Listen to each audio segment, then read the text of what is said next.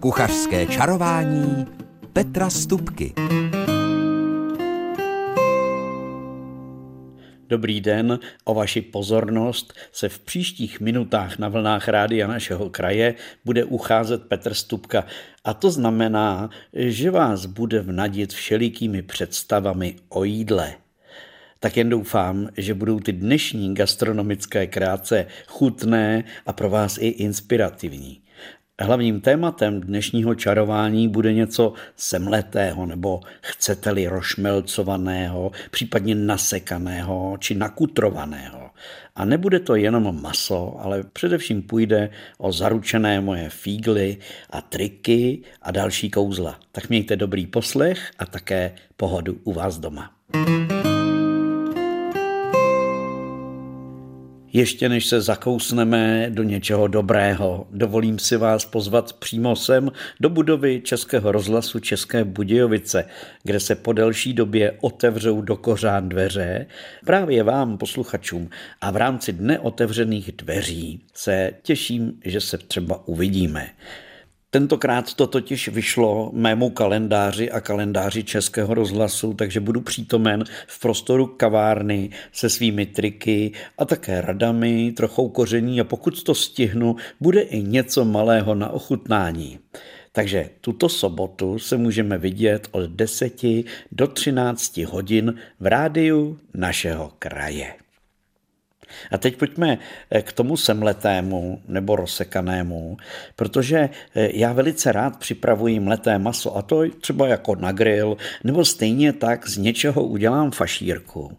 A ta potom je teplá k obědu a zbytek ještě kousek něčeho studeného k večeři a když potom nakrájíte takovou dobrou fašírku třeba z kuřecího masa, ve spojení se sírem a fazolkami rozemletými, to je opravdu unikátní lahůdka, třeba na dobrém čerstvém salátu. Tak pojďme nejprve k takovým univerzálním pravidlům, která platí podstatě ve všech případech, ať už budete pracovat s hovězím, vepřovým, jehněčím nebo drůbežím masem, a nebo třeba i s nějakou zeleninou a luštěninami, ze kterých budete dělat nějaké biftečky. Dobře, zůstaneme nejprve u toho masa. Doporučuji vždycky a všem, aby si každý namlel sám, myslím tím, aby si semlel kousky masa pěkně doma, ve stroječku nebo v nějaké té sekací mašince, protože víte, co jíte, když to řeknu takhle rýmovaně. Pochopitelně dneska se dá koupit i dobré mleté maso nebo některé z mletého masa už připravené polotovary, to už záleží na vás, ale pokud prostě budete něco mlít, tak vždycky je dobré to maso nejprve předkrájet na menší, drobnější kousky, tak abyste ty různé blány nebo jemné šlachy přeřízli a potom už je snáze semelete. Vedle klasického mletí, jak už jsem zmínil, můžete použít takové, dneska jsou stroje a přístroje s rotujícími noži. Tam ta nasekaná fáž z toho masa je taková jemnější, něco jako je z kůtru, takže lépe váže, ale i když to bude semleté maso na běžném nějakém mlínku, také určitě to bude dobře držet pohromadě. Pokud to maso namelete a nasekáte, tak eh, já velice rád potom eh, dám všechno koření, všechno ochucení a zároveň nějakou tekutinu. To je opravdu velice důležité pravidlo, protože když byste nepřidali do toho semletého či sekaného masa tekutinu, smetanu, mléko, vodu, případně i pivo, tak to eh, maso po upečení, po té tepelné úpravě pustí poměrně dost šťávy a zároveň bude suché, takové tuhé do pusy. A to není ono. A právě ta tekutina, to znamená, jak už jsem zmínil, může to být mléko, nejběžněji je to voda, ale třeba když budu dělat nějaké eh, biftečky z vepřového masa na grill, tak použiju třeba černé pivo. Na půl kila masa dávám tak 150 ml tekutiny. To znamená, že je to deci a půl, nebo můžou to být až téměř dvě deci. A potom vlastně je tam teda sůl, ochucení, tahle ta tekutina a pak to důkladně je třeba propracovat, promíchat. Dokonce jsem viděl teď nedávno jeden recept, kde ta paní, která popisuje takovou domácí sekanou, že si dějí podle řeznického receptu, tak říká, ano, když se tam přidá ta tekutina, tak je třeba vzít si normální šlehač, ruční šlehač a těmi metličkami to maso důkladně vyšlehat. Ano, to opravdu je důležité, aby ta tekutina se s tím masem parádně spojila. Většinou takováhle nasekaná směs, která už je třeba osolená, okořeněná, drží bez problémů pohromadě a není třeba do ní dávat žádné vajíčka, mouku, strouhanku, namočené rohlíky a tak podobně, jak je v různých receptech. Záleží samozřejmě na vás, ale já většinou, když budu připravovat takhle čisté mleté maso, tak ho jenom doplním tou tekutinou, kořením a solí a tím to hasne úplně jednoduše. Ale mám svůj oblíbený fígl, který nemohu zapomenout a ten se nazývá bramborový škrob. Může to být i škrob kukuřičný nebo jiný, ale ten bramborový je nejdostupnější a dávám ho vrchovatou lžíci zase na půl kila masa.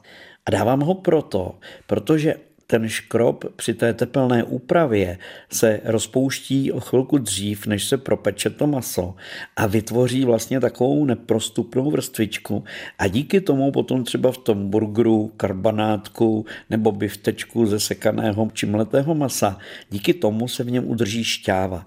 Já když jsem dělal kurzy vaření, tak jsem dělal opravdu pokusy, kdy jsem měl perfektní, krásné hovězí maso semleté na takový ten klasický burger. A do jedné části toho masa jsem namíchal jenom tekutinu, přidával jsem, protože to bylo čisté hovězí, tak jsem do toho přidával trošku oleje a malinko pepře a soli, nic víc. A potom jsem část takhle připraveného masa oddělil, do ní jsem přidal patřičné množství škrobu, promíchal a pak jsme dva tyhle ty bifteky pekli vedle sebe na grilu při stejné teplotě, že jo, při stejných podmínkách. A úplně markantně bylo vidět, jak to maso, ve kterém je škrob, zůstalo vlastně celé, vůbec se nezmenšilo, nevypustilo téměř žádnou šťávu, zatímco to maso, ta směs, která je bez toho škrobu, tak opravdu pustila poměrně dost šťávy. Ne, že by nebyla špatná, všechno se snědlo jako vždycky, ale ten škrob je opravdu můj oblíbený a výborný fígl.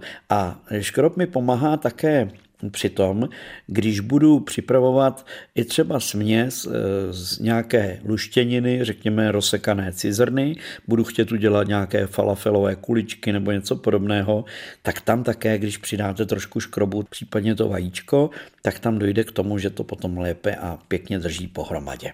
Tak já si myslím do úvodu, že jsem toho řekl dostatek. Dejme si písničku a hned po ní už budeme zcela konkrétní a uděláme si moje oblíbené vepřenky z Krkovice. Před písničkou jsem vám slíbil, že v rámci kuchařského čarování budeme připravovat vepřenky to jsou vlastně karbanátky, když to řekneme úplně jednoduše po česku, ale eh, tehle ten recept, který mám pro vás, je opravdu z fajnového hotelu, prvorepublikového hotelu v Mariánských lázních. A eh, jsou z Krkovice, která je pro tenhle účel nejlepší, i když tehdy ten, můžu říct dneska pradávný pan šéf kuchař z hotelu Excelsior, mi říkal, že to dělávali tak, že měli odřezky eh, z vepřové kýty, tam to bylo vlastně jemné, krátké, pěkné, dobré maso libové. A k tomu přidávali právě eh, trošku třeba bůčku, prostě trošku tučného, aby v tom bylo. Takže už záleží na vás, co zvolíte, nicméně eh, řeknu to na gramy, abyste si udělali tu představu. Takže tady patří půl kila té vepřové krkovice, ke ní je třeba semlít také uzený bok, anebo případně na kostičky na krajenou slaninu můžete přidat, ale tady se to dělá tak, že se nějakých 10, může být i 15 deka, to znamená 100-150 gramů uzeného vepřového měkkého boku, ten se mele společně s tou vepřovou krkovicí. A protože vepřenky jsou typické tím, že je v nich cibule, tak tam patří dohromady 100 gramů cibule a ještě nějakých 20-30 gramů česneku, to zase záleží na vás, tak jak máte česnek rádný. A potom drcený kmín, malinko mletého zázvoru, řekněme na půl lžičky a sladká paprika, to už může být celá lžička. A jak už jsem říkal v úvodu, tekutina. Takže v tomhle případě to je 150 ml, tedy deci a půl piva, Dávalo se tenkrát světlé pivo, jestli si dobře pamatuju, se v hotelu Excelsior točila, myslím si, Plzeň, to už je jedno, jaké to je pivo. A právě ta lžíce bramborového škrobu, to je řekněme na gramy nějakých 35-40 gramů škrobu. Samozřejmě sůl, a já mám ještě takový jeden fígl, že do toho, to už není recept z té první republiky, ale eh, to je můj fígl, že do toho přidávám ještě, do těchhle vepřenek, eh, dám trošku tmavé sojové omáčky. Jen jako lžíci, ona jak je tmavá, tak tomu udělá prostě lepší barvičku. A teď, co je důležité, samozřejmě to si asi dovedete představit, že vepřovou krkovici a uzený bok nakrájíte na drobné kousky a potom to semelete nebo rozsekáte, ale pozor, často jsou v receptech, že se má semlít i cibule. To není dobré, protože ta cibule tím mletím se rozdrtí, okamžitě oxiduje, zhořkne, nebyla by dobrá v tom. Kdybyste zase nakrájeli na jemno cibuli, tu cibulku dali přímo eh, syrovou do toho mletého masa, tak co bude na povrchu, samozřejmě ta se opeče při pečení, ale uvnitř ta cibule, ta by zůstala tvrdá, nedobrá, takže je třeba tu cibuli na trošce oleje nebo sádla, v tomhle případě by bylo asi lepší, jí nechat jenom ze sklovatět, jenom jí kraťonce drobně nakrájet a kraťonce jí opect. A oproti tomu česnek ten bych dal syrový, drcený kmíl, mnetý zázvor, tak jak už jsem říkal, a potom teda ta tekutina v našem případě pivo. A všechno důkladně promíchat, vyšlehat, aby to prostě bylo hladoučké, svázané. Ono to sami v ruce cítíte, jak se to maso sváže k sobě a jak pěkně drží pohromadě. A potom namočenou rukou pěkně tvoříte stejnoměrné koule nebo kuličky, ty potom roztlačíte na takové vyšší placičky a dáte pěkně na plech s pečicím papírem dneska a upečete je v troubě. Samozřejmě dali by se takovéhle vepřenky, udělat i na tálu, na kameni, na terakotě nebo na roštu, prostě v rámci grilování, anebo je upec na pánvi. Ale já to mám rád, když se to upeče v troubě, protože se z toho masa vypeče trošku toho tuku, je to prostě ono. No a samozřejmě kus čerstvého chleba, křen, horčici, případně někdo si dá ještě kus syrové cibule. No a ještě bych si k tomu představil skleničku piva a je to představa myslím i pro vás, velice pěkná a příjemná. Já mám tady ještě mnoho dalších receptů, ale na vlastně bázi tady toho prvního receptu té vepřenky eh, nebo vepřenek v případě našem skrkovice, můžu říct, že podobně jsem dělal eh, zvěřinové biftečky, kdy vlastně jsem k té zvěřině, která mývá čisté netučné maso, tak jsem dával slaninu, anebo tedy ten uzený bok. U vepřenek jsme dali na půl kila 10 deka toho uzeného boku. Ale když byste měli půl kila nějakého masa ze zvěřiny čistého, tak na něj už bych dal 200 gramů nebo 250 gramů toho uzeného boku. Prostě víc, protože ta zvěřina je přece jenom méně tučná nebo téměř netučná. No a pochopitelně ochucení by tady bylo divokým kořením, tymian, rozmarín, prostě to už nechám zase na vás, co byste, jaké koření, ale to divoké koření k té zvěřině, to prostě ladí. Tak to byla taková první malá alchymie na téma biftečky nebo karbanátky, nebo chcete-li vepřenky z mletého masa. A po písničce se ještě chvilku budu věnovat tématu, které dnes je moderní. Mladí tomu říkají burger, my jsme tomu fakt říkali dřív jenom karbanátek, tenhle výraz jsme ho pořádně neznali. Nicméně i to je trošku věda, takže takový burger steak anebo burger z drůbežího masa, to vyčarujeme hned po písničce. Dnešní kuchařské čarování má téma mleté maso. Zatím jsme si udělali vepřenky z krkovice a zvěřinové biftečky a já jsem vám slíbil, že si uděláme burger steak. A když tedy burger steak, tak měl by být ze stejkového masa. To opravdu je pojem jako takový a i v těch nejlepších restauracích na světě, především v amerických, si můžete objednat burger steak a v tu chvíli to nebude nic levného, protože to maso bude opravdu z toho masa, které se používá na stejky nejvyšší kvality. Akorát se to maso rozseká nebo semele Doplní se zase trošku tekutiny, bude-li to hovězí, čisté hovězí, netučné, neprorostlé, tak v tom případě bych určitě přidal docela běžně do toho masa eh, na půl kila deci oleje a zase deci a půl tekutiny, v tomhle případě bych dal vodu. Na to kvalitní maso bych nedával nic dalšího, než jenom trošku soli a trošku čerstvého pepře. A potom to všechno zase důkladně prošlehat společně s jednou lžící škrobu. Znova připomínám, ten bramborový škrob je opravdu dobrý. No a tehle ten burger steak potom se podle toho, jak chcete ho mít vysoký, to už záleží opravdu na vás, ho vytvarujete. Jsou na to různá tvarovátka a e, vychytávky, ale já si nemůžu pomoct, vždycky mi nejlíp pomáhalo tady v tom případě e, mistička s olejem. Potřeboval jsem si prkínko, na kterém pracuju olejem, ruce a krásně jsem ten burger jak se říká, vytvaroval. Na běžné mleté maso je ideální voda, tady ten burger se pak peče buď na tom kontaktním grilu nebo na normálním grilu, případně na pánvi. To je lepší ho tvarovat pomocí oleje.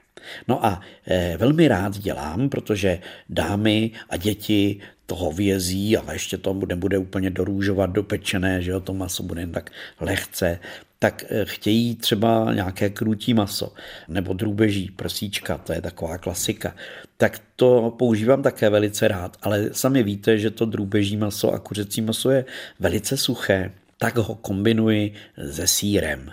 Tekutinu obstará v tomhle případě mléko, případně smetana na vaření, to už je jedno. No a sůl a bylinky a zase nezapomeňte na ten bramborový škrob tak eh, to je moje kombinace oblíbená, kdy zase na půl kila toho kuřecího masa prsního přidávám nějakých 10 až 15 deka, to znamená 100 až 150 gramů strouhaného polotvrdého síra typu Gouda nebo Aidam, tomu říkáme tady běžně.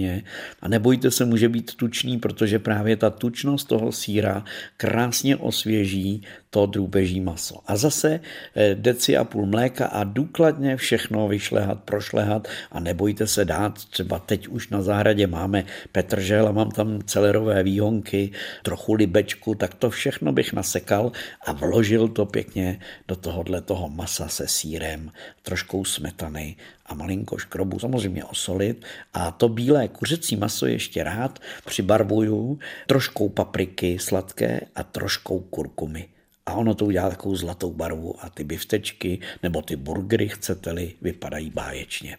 Tak já si myslím, že jsme měli toho masa semletého až až. Tady mám další jednu takovou eh, variaci a ta je nadepsána luštěnina a sír já už jsem zmínil dnes cizrnu, která je lehce nasládlá a ať už si ji uvaříte nebo použijete už tu eh, zavařenou v plechovce, tedy hotovou, tak jenom ji vysypete a semelete a máte, tak eh, je to opravdu dobrá volba. A zase kombinace se sírem, tady bych toho síru dal víc, velice dobře vypadá eh, třeba červená fazole. Běžně, jak je v té pixle, tak ji propláchnu tu fazoli, semelu nebo rozsekám, doplním sírem a tady v tom případě je třeba přidat vajíčko, ať už to bude jenom bílky nebo celé vejce a trošku škrobu, aby to prostě drželo pohromadě pochutit. Mně napadá taková orientální vůně a chuť a k těm luštěninám to docela patří, protože se jich nejvíc sní právě v oblasti Orientu, nejenom v Indii, ale vůbec v té oblasti počínaje tady Eh, Tureckem a konče až někde tou Čínou. To je další varianta. Luštěnina, sír, slepit dohromady vajíčkem a troškou škrobu a máte výborné biftečky nebo karbanátečky nebo i kuličky z toho můžete vytvarovat a můžete je smažit, upec v troubě, na pánvi či na grilu. Tak to bychom měli inspiraci na téma něco semletého na talíři. A v té inspiraci e, budu pokračovat někdy jindy, nicméně teď po písničce přijde čas na takový vložený miniseriál, s kterým jsem začal minulý týden a ten je na téma chřest na našem stole. Právě teď se v rámci kuchařského čarování začíná další díl takového vloženého miniseriálu na téma chřest, protože to je zelenina, která v této době je ideálně, aby se na našich talířích objevila, protože je to sezónní, i když ji koupíte v konzervě někde po celý rok, ale na to bych nedbal. Teď prostě začíná sezona chřestu, už se tady dá koupit český chřest a je třeba ho jenom krátce povařit a sníst, protože je to opravdu doslova a do písmene kouzelná zelenina. Dokáže očistit náš organismus a tak dál a tak dál. Ale ty další tyhle ty informace na téma kuchařská apatika si nechám na příští díl kuchařského čarování, který bude právě celý o chřestu.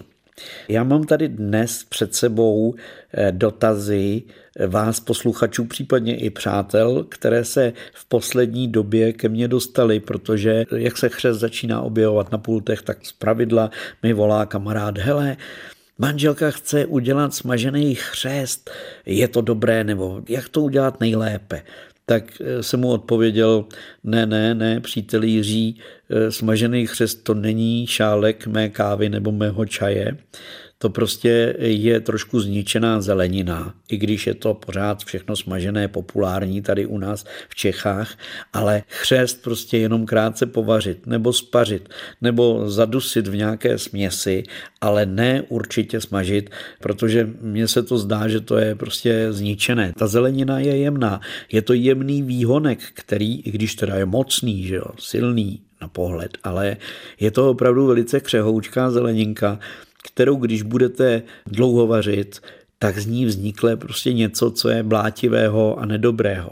Ale když ji opravdu jenom krátce spaříte na páře, nebo ty dvě minutky povaříte, záleží samozřejmě na tom, jak jsou ty výhonky silné. Někdy koupíte úplně takový tenoučký chřest zelený třeba, tak tam stačí jenom vařicí vodou zalít a vůbec se to nemusí vařit. A ten chřest už potom je dobrý. To spaření je potřebné, protože ten chřest má na vrchu jako mnohé jiné výhonky takovou jemnou vrstvičku, která tedy, eh, když bychom ho snědli hodně toho chřestu, tak by nám nemusela dělat dobře. Proto ta malá tepelná úprava je tam správná i u chřestu, který potom třeba vystudíte a dáte ho do salátu. Takže vždycky kraťonce spařit, ale stačí opravdu kratkou dobu, tak, aby ten chřest, ať už bude zelený, fialový nebo bílý, aby byl křupavý, když ho máte v puse. A potom, jak dlouho vařit, to je právě ta nejčastější otázka, ale ta odpověď není jednoznačná už toho, co jsem před chvilkou řekl. To znamená, podle toho, jak je ten chřest silný. Když koupíte opravdu silný takový špalkovitý bílý chřest, tak ten je třeba na povrchu ostrouhat, oškrábnout tu vrchní vrstvu, protože má pevná silná vlákna, která byste nenakrájeli ani nožem nebo horko těžko nožem. Je to opravdu celulóza na vrchu, takže tu je třeba oškrábnout. Ty oškrabky se zase hodí do polévky a vyvaří se, to je škoda zahodit, ale ten chřest takhle oškrábnutý se potom vaří když to bude opravdu silné, jak řekněme dva prsty, tak se budou vařit tak 5-6 minut. Je to třeba to zkoušet. Já mám dokonce takový hrnec, který má košíček a ten je speciálně na to udělaný, že v tom koši se uvaří ten chřest na stojato, protože ty špičky, ty hlavičky, jak se říká, jsou jemné, a když by se vařili společně s tím spodkem, tak by to přece jenom byly už trochu víc rozvařené. Takže se vaří tak, že z té vody ty hlavičky čouhají a ty se vlastně povařují jen v té páře, která z té horké, vroucí, osolené, případně trošku ocukrované vody stoupá. Takže to bylo na téma, jak dlouho vařit chřest a jak ho vařit. A případně, kdy ho nevařit, tak to je v případě, že budu dělat mé oblíbené chřestové ragů, kdy dám nejprve do pánve trošku cibulku osmahnout a potom na ní už hodím takhle ty připravené kousky chřestu a potom tam přidám řetkvičky a nakonec to zaliju smetanou a krátce to nechám podusit, tak tam ten chřest dopředu není třeba spařovat, protože se vlastně spaří nebo tepelně opracuje při té samotné tepelné úpravě. To máme chřestový miniseriál a teď už nám zbývá jenom kuchařský kalendář. Kuchařský kalendář. S ním už tradičně eh, mám pro vás sedm typů nebo nápadů, co uvařit v příštích dnech. Tak mám tady salát. Salát z ostrovů mu říkám, když je z rýžových nudlí, nebo mu říkám těstovinový salát, když je alá Itálie, ale velice rád do něj dávám právě ať už trošku vařeného rybího file, nebo nějaké jiné ryby, nebo uzené ryby. Prostě salát s těstovinami a s rybou, nebo jenom s tuňákem z konzervy. Potom tady mám eh, jídlo, které mám velice rád, a na které se těším už dlouho a to je kapustový karbanátek. Teď eh, tady u nás nebývá taková listová kapusta, která se prodává v Itálii, ale kdybyste ji náhodou viděli, tak určitě po ní sahněte, protože to je taková jemnější kapusta, taková no salátovější. A když ji spaříte, ty listy, když spaříte a rozsekáte a spojíte je s troškou nějakého masa, budíš nemusí to být vždycky jenom maso, může to být jenom sír, tak takovýhle kapustový karbanátek je opravdu famózní, protože kapusta má svůj svoji specifickou chuť a mám ji rád eh, se slaninou, takže já bych do těch kapustových karbanátků ještě nakrájel na drobné kostičky slaninu. Potom tady mám vajíčka, nezapomeňte na ně, protože dají se připravit omeletky. A může to být i dobrý oběd, když do těch omeletek přidáte dostatek dalších dobrot, jako je třeba sír nebo nakrájená šunka nebo obojí klidně. Ale já dělám velice rád omeletky. Z takové té mladé cukety nakrájím na hrubém struhadle takové dlouhé nudlé a ty namíchám do vajíček a peču ty omeletky s tou cuketou. Tak to je můj další tip. O mletém masu. Dneska byla řeč eh, mnohokrát už, ale já velice rád dělám také z toho semletého masa takové masové kuličky, které dám úplně do trouby a potom nakonec je zalí takovou eh, předpřipravenou ochucenou omáčkou tomatovou, jako se dělá na pizzu takový ten potěr tak takovouhle omáčkou zaliju ty masové kuličky nakonec a nechám je v tom dotáhnout. A z rýží je to velká dobrota. No a něco sladkého, tak eh, já třeba mám velice rád a velice snadno a rychle upeču dezert třeba během 20 minut, když přijde nedodálá návštěva. Stačí, když vyšleháte ani ne do pěny nějak, ale s troškou cukru vajíčka, malinko je osolte, pak do toho přidejte strouhanku, tím se to zahustí a ještě je třeba do toho namačkat, doslova do písmene namačkat máslo. A vznikne z toho takováhle drobenka. A takovéhle těsto, když namáčknete do jakékoliv mističky, tak se docela snadno a během pár minut za 7-8 minut je upečené, upeče. A pak na to dám nějaké ovoce a kysanou smetanu nebo šlehačku a máte báječný dezert. Říká se tomu crumble, protože to je křupavé a drobivé. Takže ze strouhanky, vejce, másla a cukru, případně trošku z kořice, snadno, rychle těsto.